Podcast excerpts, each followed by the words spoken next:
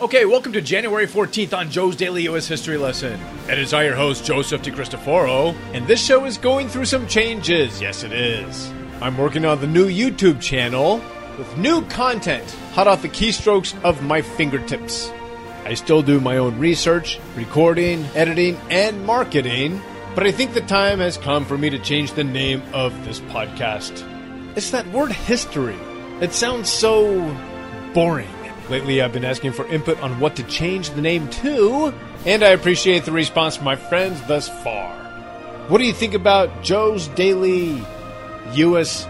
Freedoms?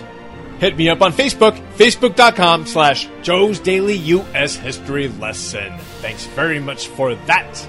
Don't forget to like and share while you're there. And now on to today's headlines. Wallace gives segregation forever speech in Alabama governor inaugural.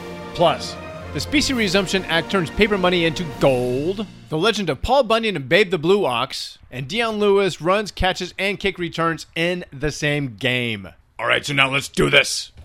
1963. Wallace gives inaugural speech as new Alabama governor. And I quote It is very appropriate that from this cradle of the Confederacy, this very heart of the great Anglo Saxon Southland, that today we sound the drum for freedom, as have our generations of forebears before us time and again down through history. In the name of the greatest people that have ever trod this earth, I draw the line in the dust and toss the gauntlet before the feet of tyranny, and I say, segregation now, segregation tomorrow, segregation forever. George Wallace changed his political stripes several times during his long political career, but this made him the most famous of all. He was a lawyer known as the Little Fighter due to his early boxing abilities. In 1958, he ran for governor of Alabama and was actually endorsed by the NAACP. His opponent, on the other hand, was endorsed by the Ku Klux Klan and walloped Wallace in the election. So George changed his tune for the next one and became the Incredible Racist Man, which won him the election in 1962. On January 14, 1963, he delivered his famous segregation speech and followed up with his words. That same year, Wallace led the Stand in the Schoolhouse Door to physically block two African American students from getting into the University of Alabama. JFK sent federal troops to have Wallace removed. Segregation over. Wallace became more moderate as time went on, becoming to date the only person who served four terms as Alabama governor, but losing presidential elections. His last term at governor saw a striking turnaround for Wallace as he apologized for his previous segregation comments and began winning the hearts of black voters. He made more African American political appointments than any other figure in Alabama history. He retired in 1986 with another speech radically different from the 60s.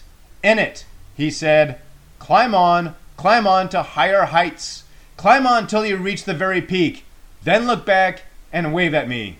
I too will still be climbing. George Wallace died in 1998.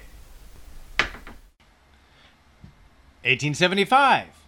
Specie Resumption Act turns greenback paper money into gold. Quite figuratively. During the Civil War, U.S. President Abraham Lincoln authorized the Treasury to issue around $450 million in paper money known as greenbacks. That was not backed by specie, such as gold or silver. This would finance the war effort and worked very well for farmers as well as folks in debt, who wanted new greenback notes to cause an inflation to give them a break.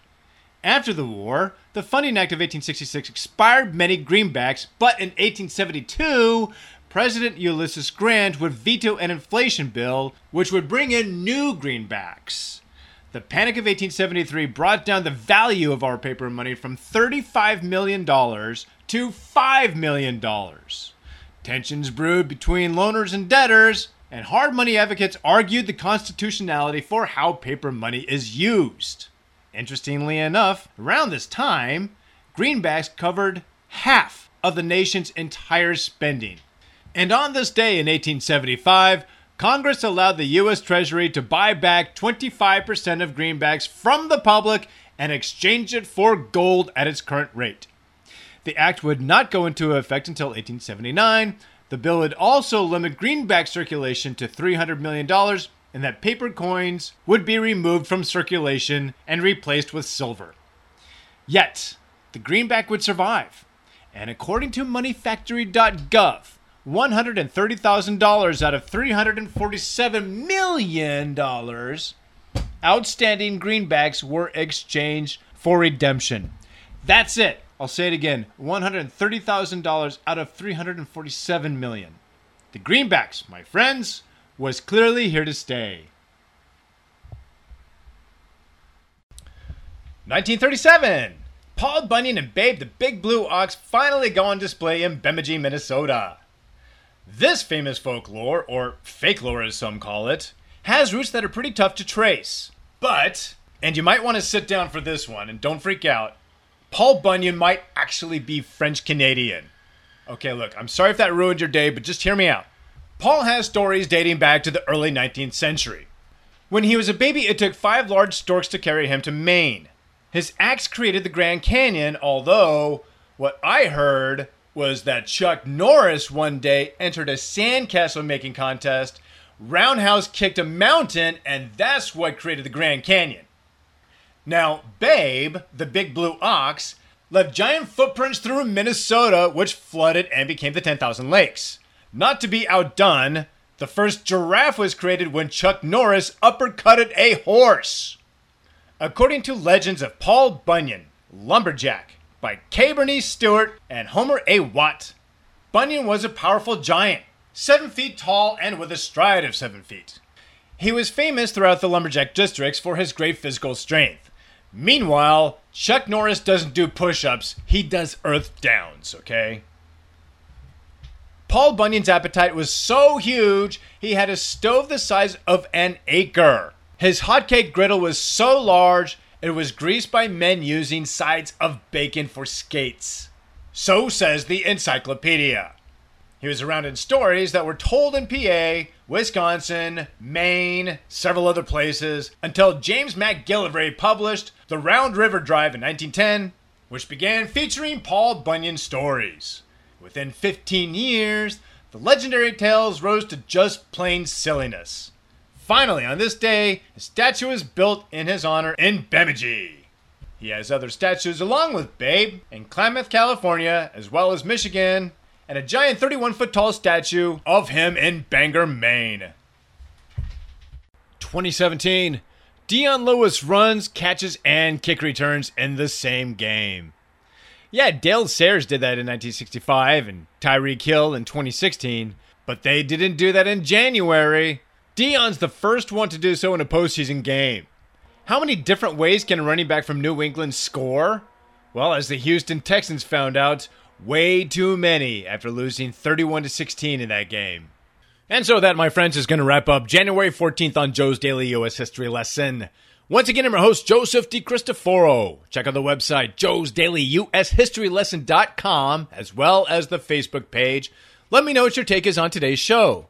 For example, what about George Wallace? Was he a racist? Was he not a racist? Or was he just another politician? I think many of us would go with the latter on that one. What about paper money being used as a standard? I know a lot of people like the gold as the standard. Or who do you think is more of a badass? Paul Bunyan or Chuck Norris? I can't believe I just said that. Look, if I don't have a show tomorrow, it's probably because Chuck Norris turned me into a pancake. Did you see that game back in 2017 between the Pats and the Texans? That was a playoff game, I believe. So, yeah, let me know what you think. And while you're on the website, you can also take a shot at some of the multiple choice questions on there. I made them all by myself. Good for me. And be sure to check out tomorrow's program.